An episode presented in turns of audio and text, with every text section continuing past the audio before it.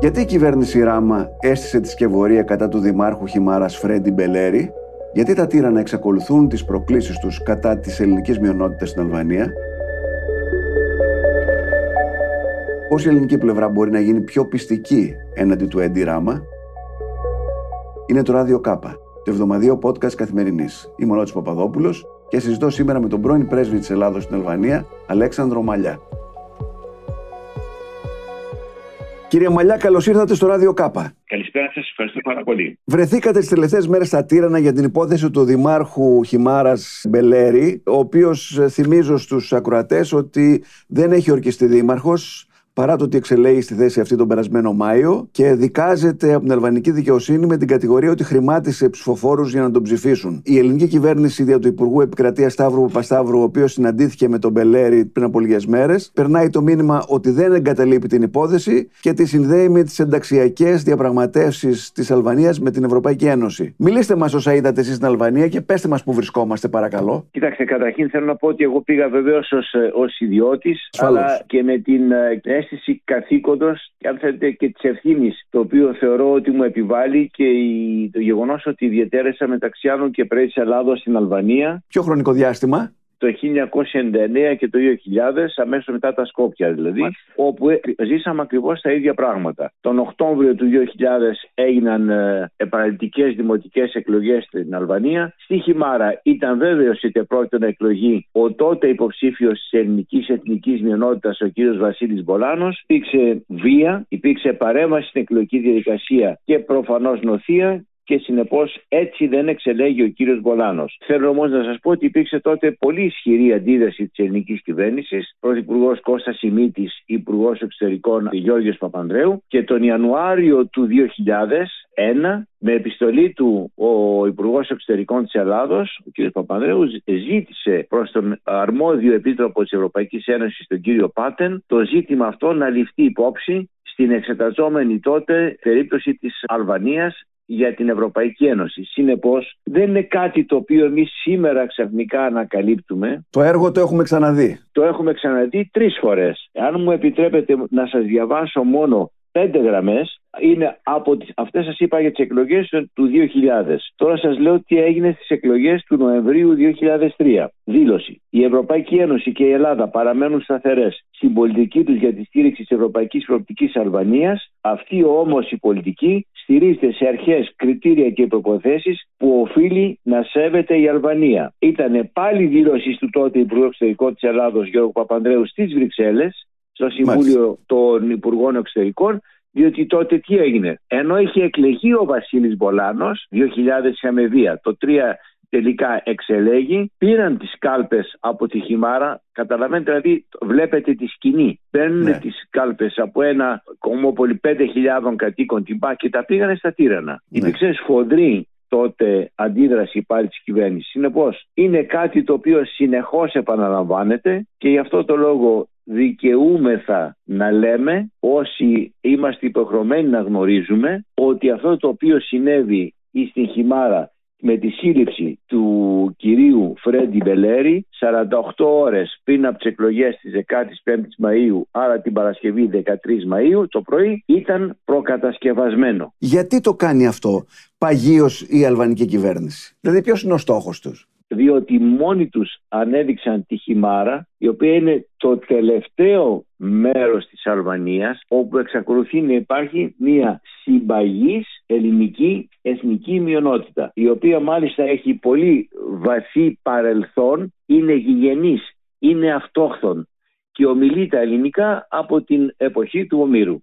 Συνεπώς αυτά είναι καταγεγραμμένα Βεβαίως. στην ιστορία. Η δε αλβανική κυβέρνηση και για να είμαστε ειλικρινείς και οι τρεις πρώτοι υπουργοί οι οποίοι δημιούργησαν το πρόβλημα εκεί κατά σύμπτωση ανήκουν στο ίδιο κόμμα. Εγώ δεν μου αρέσει να αποδίδω πολιτικές ή κομματικές ταυτότητες. Σε ποιο κόμμα ανήκουνε; Στο σοσιαλιστικό. Εγώ απλά θυμίζω ότι το 89 τόσο στην Αλβανία όσο στη Βουλγαρία δεν υπήρξε αν θέλετε μια λαϊκή εξέγερση η οποία ανέτρεψε τα ολοκληρωτικό καθεστώς του Αλία το οποίο ήταν η συνέχεια του Χότζα και ο ίδιο και στη Βουλγαρία του Δημητρόφ Απλά υπήρξε μία μετεξέλιξη και ένα κόμμα που λεγόταν πριν το Εργατικό Κόμμα της Αλβανίας, δηλαδή του Χότζα, μετονομάστηκε Σοσιαλιστικό Κόμμα. Αυτό, θέλω να είμαι πολύ προσεκτικός, δεν σημαίνει ότι σήμερα το Σοσιαλιστικό Κόμμα της Αλβανίας είναι του Χότζα. Όμως υπάρχουν ορισμένες επιρροές και σίγουρα τα κατάλοιπα της πολιτικής παρακαταθήκης του Χότζα τα βλέπουμε διότι ισχύουν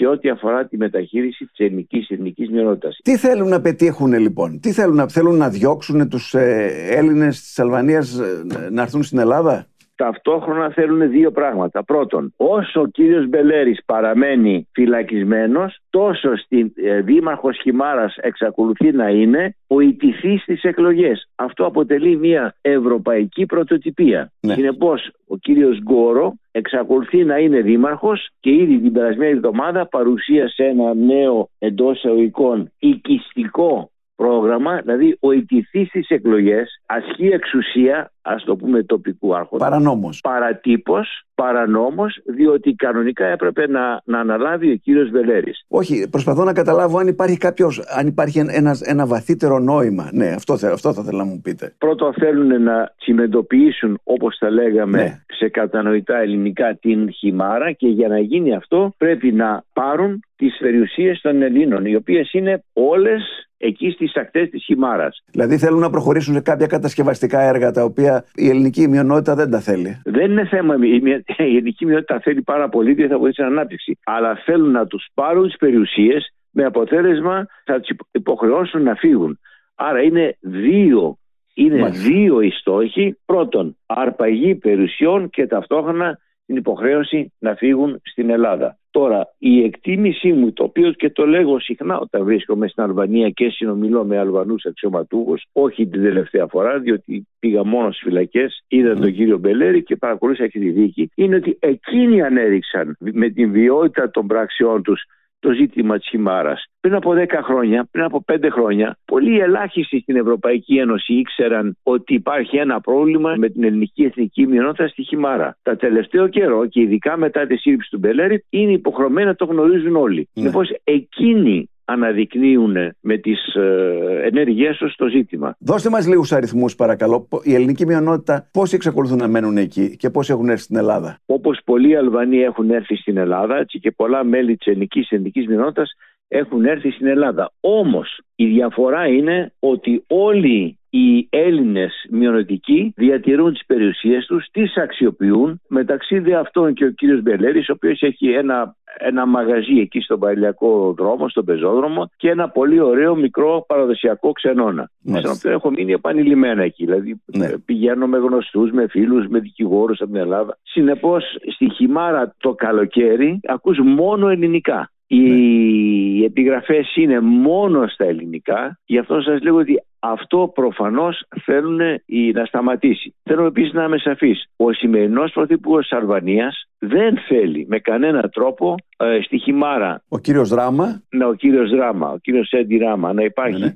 εκλεγμένος δήμαρχος ο οποίος δεν είναι της αρεσκίας του. Τώρα η όλη υπόθεση σύλληψης, φυλάκισης και η ακροαματική διαδικασία στο δικαστήριο διαφθοράς των τυράννων αποδεικνύει ότι πρώτον όλα έγιναν στο πόδι ενώ οι αλβανικές υπηρεσίες χαρακτηρίζονται από κάποιο επαγγελματισμό διότι στα θέματα τα ελληνικά έχουν συνέχεια. Συνεπώς έγιναν στο πόδι, δεν υπάρχουν μάρτυρες, ο ένας μάρτυρας κατηγορίας, ο Αρσέν Ράμα, παρεδέχθη ενώπιον του δικαστηρίου πριν 15 μέρες ότι χρηματίστηκε. Χρηματίστηκε από τους Αλβανούς. Ακριβώς, ναι. από τις αλβανικές υπηρεσίες, από το ναι. ειδικό ταμείο που έχουν εκεί. Ναι, Αυτό, ένα ανάλογο ταμείο έχουν όλες οι υπηρεσίες για να είμαστε... Ε, βέβαια. Ε, πήρε 7.000 ευρώ που είναι ένα πολύ σημαντικό ποσό. Ήταν αυτό που λέμε πράκτορ προβοκάτορ, αζόν ναι. προβοκατέρ. Συνεπώς, λειτουργήσε έτσι ώστε να παγιδεύσει τον κύριο Μπελέρη. Ο κύριος Μπελέρης όμως σε κανένα σημείο ούτε των ηχητικών ούτε των στοιχείων τα οποία έχουν παρουσιαστεί στη δίκη δεν υπάρχει αυτοπροσώπος. Ε, ναι. δεύτερον, ο επόμενος μάρτης κατηγορίας ήταν ο αστυνομικός διευθυντής Χιμάρας που συνέλαβε τον Μπελέρη κατόπιν εντολής των προϊσταμένων του από την από τα Τύρανα. Αυτός πήρε δύο βαθμούς βαθμολογικά και προσάψει το μισθό και μετετέθη πήρε τιμητική προαγωγή στον Αυλώνα. Ο δε τρίτος μάρτυρας επρόκειτο να εμφανιστεί εχθές και δεν εμφανίστηκε και υποτίθεται ότι οι αλβανικές αρχές τον αναζητούν. Η Ελλάδα όμως έχει ισχυρά όπλα. Δεν έχει ισχυρά όπλα για να επιβάλλει. Ναι, βεβαίως. Με συγχωρείτε, αναφέρθηκα πριν στο Χότζα και θέλω να είμαι σαφής. Και εγώ δεν υποτιμώ την Αλβανία. Και δυστυχώς πολλοί στην Ελλάδα υποτιμούν την Αλβανία και αυτό είναι μεγάλο λάθος. Η Αλβανία δεν είναι στο 1990, σήμερα το 1991. Αναφίβολα υπάρχει μία πρόοδος, όμως το μέρισμα της πρόοδου δεν έχει γίνει αντιληπτό από τον κόσμο, από τον λαό, οποίο εγκαταλείπει μαζικά τη χώρα του τα δέκα τελευταία χρόνια, τα οποία κατά σύμπτωση είναι πρωθυπουργός ο κύριος Δράμα, σύμφωνα με στοιχεία τα οποία έχουν δοθεί στο Euroactive και στο Balkan Insight, εγώ το, στο Euroactive μένω κυρίως, 700.000 Αλβανοί έχουν εγκαταλείψει την Αλβανία. Δηλαδή εγκαταλείπουν τη χώρα τους όχι σε μια περίοδο κρίσης ή πτώχευσης, για να γυρίσουμε λίγο στα δικά μας, σε μια περίοδο που υπάρχει μια πολύ σημαντική ανάπτυξη της χώρας τους και με ρυθμούς που ξεπερνούν το 5%. Γιατί, γιατί συμβαίνει αυτό; Αυτή η ανοικοδόμηση, η τουριστική ανάπτυξη την οποία προβάλλει ο κύριος Ράμα, τα χρήματα τα παίρνουν ελάχιστοι. Μάλιστα. Υπάρχουν ελάχιστοι, όχι κρατικοί εργολάβοι, ε, ελάχιστοι επιχειρηματίες στους οποίους η κυβέρνηση Αρβανίας προωθεί, προβάλλει, ενισχύει προκειμένου να πλουτίζουν και βεβαίως καταλαβαίνετε υπάρχουν.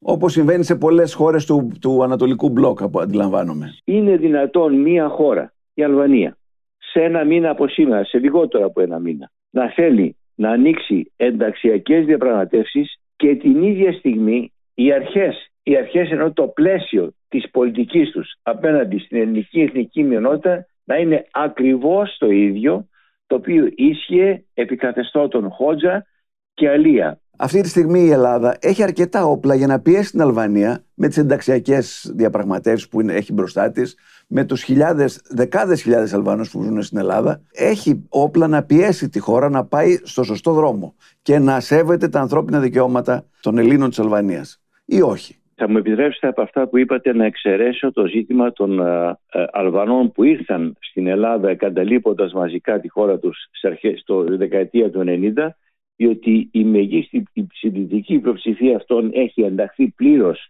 στον ε, αστικό, στο κοινωνικό ιστό, έχουν ενσωματωθεί και αφομοιωθεί πλήρως και πάρα πολλοί εξ αυτών έχουν γίνει Έλληνες πολίτες. Άρα θα έλεγα ότι και εκείνοι βλέπουν περίληπη το τι συμβαίνει στην ε, Αλλά στέλνουν λεφτά, στέλνουν λεφτά πίσω στην Αλβανία, έτσι δεν είναι; Ζει από αυτό η Αλβανία. Ο καθένας, ο καθένας κοιτάζει να φροντίσει το σπίτι του, στο χωριό του, τους γονείς του, κάποιους που έχουν μείνει πίσω. Αυτό που λέτε ισχύει ότι τα μεταναστευτικά εμβάσματα που λέγαμε και εμείς παλιότερα στο ισοζύγιο τρεκουσό συναλλαγών αποτελούν ένα σημαντικό πόρο. Όμως δεν είναι ο μόνος. Εκείνο το οποίο θέλω να, να πω είναι ότι πράγματι η Ελλάδα έχει μέσα η δική μου η διαφοροποίηση από αυτό το οποίο συμβαίνει τους τελευταίους πέντε μήνες είναι ότι έπρεπε να έχουμε λάβει, μπορούσαμε να έχουμε λάβει ορισμένα διμερεί μέτρα τότε που το ζήτημα της σύλληψης φυλάκισης Μπελέρη ήταν ακόμα στα χέρια της εκτελεστικής εξουσίας, δηλαδή Μάιο-Ιούνιο. Έπεσε πάνω σε εκλογές δηλαδή λέτε και ε, αδράνησε η ελληνική πλευρά. Είχαμε ορισμένες δυνατότητες να το κάνουμε, το οποίο είναι 40 Ποια είναι αυτά τα αντίμετρα, δώστε μας να καταλάβουμε. Απαγορεύει στην είσοδο στο ελληνικό έδαφος εκείνων των στελεχών 4, 5, 6, 10 της ε, αστυνομίας, των μυστικών υπηρεσιών τα οποία είναι τα, τα ονόματά τους τα ξέραμε αμέσως έτσι, οι οποίοι έκαναν μία πράξη εντελώς παράνομη και παράτυπη. Αυτό θα έδειχνε αμέσως ότι η Ελλάδα είχε πάρει το ζήτημα πολύ σοβαρά σε διμερές επίπεδο και ότι δεν ε, πρόκειται εντός εισαγωγικών να το καταπιούμε. Αυτό γιατί θα τους, θα τους πόναγε; Είναι άνθρωποι οι οποίοι περνούν στην Ελλάδα αυτοί; Κοιτάξτε, όταν απαγορεύεται να μπει στην Ελλάδα, έρχονται συνεχώς όλοι, όλοι εξ αυτών, για να μην σας πω και σε άλλα, σε άλλα πολύ ψηλότερα ε, επίπεδα της ε, αλβανικής δημόσιας διοίκησης ή κυβέρνησης ή δικαιοσύνης ή ή ή όλοι έχουν είτε άδεια παραμονής ή ταυτόχρονα και ελληνικό διαβατήριο. Οι περισσότεροι ας το πούμε έτσι ή κάποιοι εξ αυτών.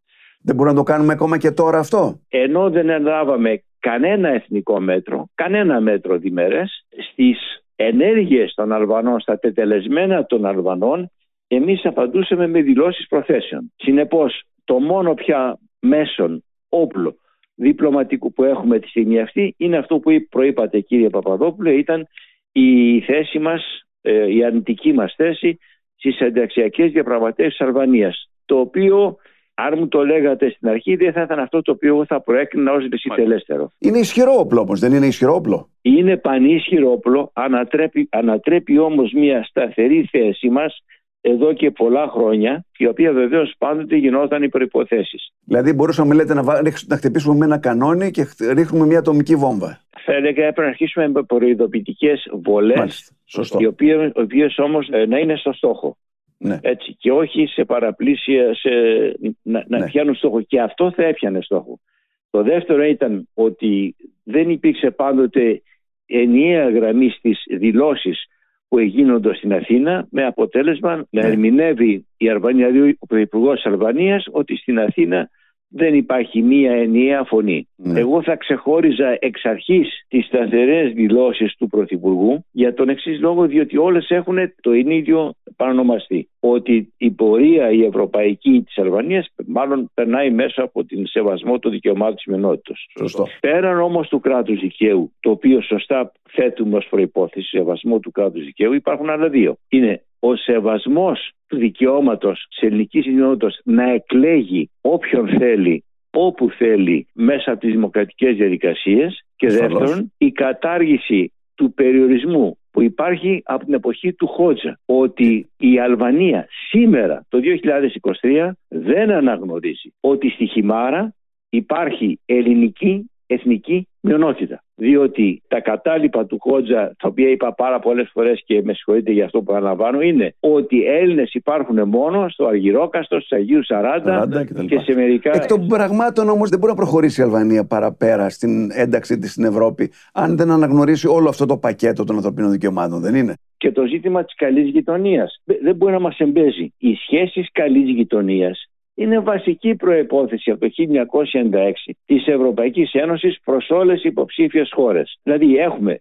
πρώτη προϋπόθεση κράτος δικαίου, δεύτερη προϋπόθεση σεβασμός δικαιωμάτων μειονοτήτων, τρίτη προϋπόθεση είναι σεβασμός καλής γειτονίας. Δεν μπορεί να μας λέει ότι τώρα το θέμα είναι στη δικαιοσύνη. Αυτά έλεγαν και το 1934 στη δίκη της Ομόνης, κατά τη δίκη των πέντε της Ομόνιας. Το έχουμε ξαναδεί, κύριε Παπαδόπουλε. Ότι ήταν ο Μπερίσα στα πράγματα. Ναι, ήταν ο Μπερίσα, ο οποίος σήμερα επικρίνει με σφοδρότητα την πολιτική ράμα. ίδιο πρόσωπο έχουν, αν και είναι άλλοι, άλλα πρόσωπα. Εγώ θα ήθελα να σταθώ τώρα στα διατάφτα. Νομίζω ότι η χθεσινή δήλωση του Υπουργού, του κυρίου Παπασταύρου, δηλαδή έγινε στο Δυράχιο έξω από τη φυλακή που, που είναι φυλακισμένος ο κύριος Μπελέρης, εγώ το επισκέφθηκα προ 20 ημερών, ήταν πλήρης διότι ακριβώς έθετε σε πέντε γραμμές όλα τα σημεία. Νομίζω ότι έχουμε κάθε λόγο, τουλάχιστον το επόμενο 15 ημερο, εν ώψη των κρισίμων δηλαδή Συμβουλίων Υπουργών Εξωτερικών και συνάντηση κορυφής που θα μετέχει και ο Πρωθυπουργός στις Βρυξέλλες, να μείνουμε σε αυτά τα σημεία που έδειξε και ο κύριος Παπασταύρου. Επειδή έχω ζήσει πολύ χρόνο, πολύ καιρό στα Βαλκάνια, έχω εργαστεί ως διπλωμάτης μπορώ να σας πω ότι στις γειτονικές μας χώρες εκείνο το οποίο χρειάζεται δεν είναι η υπεροψία. Δεν του αντιμετωπίζει με υπεροψία. Το οποίο είναι ένα κλασικό παραδοσιακό σφάρμα της Ελλάδος. Τους αντιμετωπίζεις με έναν τρόπο όμως σταθερό και καθαρό. Αυτό το σταθερό και καθαρό έχει συχνά λείψει στον τρόπο που εκφραζόμαστε που εκφράζουμε τις θέσεις μας όταν αφορά ζητήματα ε, με την Αλβανία, χθες με άλλες χώρες και προχθές με άλλες. Δεν έχουμε λοιπόν μια σταθερή ε, πολιτική απέναντί τους. Ανάλογα με την κυβέρνηση, τα πρόσωπα αλλάζουμε στάση. Ξέρετε πόσες φορές έχω ακούσει δήλωση από διαφορετικούς ε, πολιτικούς διαφορών κυβερνήσεων. Σήμερα ανοίγουμε ένα νέο κεφάλαιο με την Αλβανία. Και είναι μάλιστα η ίδια διατύπωση. Το να ανοίγουμε το κεφάλαιο, ένα νέο κεφάλαιο και να κλείνουμε τα προηγούμενα είναι πάρα πολύ θετικό, αλλά αυτό αρκεί να ανταποκρίνεται στην πραγματικότητα και να πηχεί και τις θέσεις και των δύο πλευρών, όχι μόνο τη δική μας. Να σας ρωτήσω κάτι άλλο. Η Αθήνα πιέζεται από την Ουάσιγκτον και άλλες Ευρωπαίους να προχωρήσει γρήγορα ας πούμε, στη διεύρυνση στα Δυτικά Βαλκάνια, γιατί αυτό θεωρούν ότι είναι το επόμενο βήμα το οποίο πρέπει να γίνει, ιδιαίτερα ε, επειδή η επιρροή της Ρωσίας στην περιοχή είναι ενισχυμένη; Αναφίβολα, κύριε Παπαδόπουλε, και σας μιλώ με αίσθημα ευθύνης, η ρωσική εισβολή στην Ουκρανία έχει αλλάξει τελείως τα δεδομένα στην Ευρωπαϊκή Ήπειρο.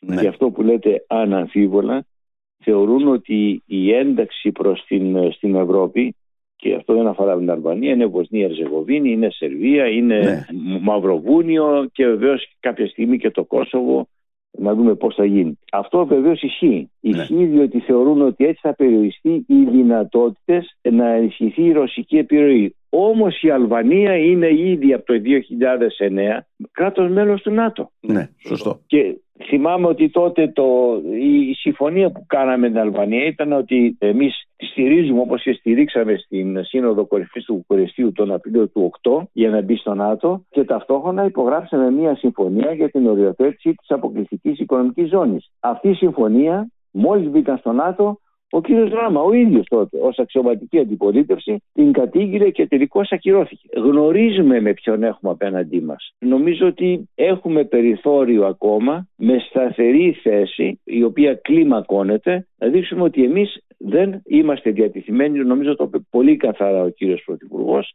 Θέλουμε να είμαστε οι θερμότεροι υποστηρικτές της Αλβανίας και των άλλων χωρών για να αρχίσουν οι διαξιακές διαπραγματεύσεις, όμως υπό την προϋπόθεση ότι θα σεβαστούν και εκείνους τις υποχρεώσεις όχι έναντι της Ελλάδος, έναντι των ε, θεσμών της Ευρωπαϊκής Ένωσης. Συνεπώς Εκεί είμαστε σήμερα. Επειδή με ρωτήσατε και δεν απήντησα και λυπούμε γι' αυτό για τα πληθυσμιακά δεδομένα, ε, κατά πολύ περίεργο τρόπο τα αποτελέσματα της απογραφής στην Αλβανία παραλείπουν να λάβουν υπόψη το πραγματικό γεγονός το οποίο συνεχώς μάλιστα και οι ίδιες οι κυβερνήσεις της Αλβανίας λέγουν διαδοχές ότι από το 1989 μέχρι σήμερα άνω του 1,5 εκατομμύριο Αλβανών έχουν εγκαταλείψει τη χώρα τους. Ήταν 3.200.000 στην απογραφή του 1989. Θεωρώ, πιστεύω ότι η σημερινή απογραφή η οποία τελειώνει αυτές τις ημέρες θα δυσκολευτεί πολύ να τους κατεβάσει κάτω από τα 2.600.000. Άρα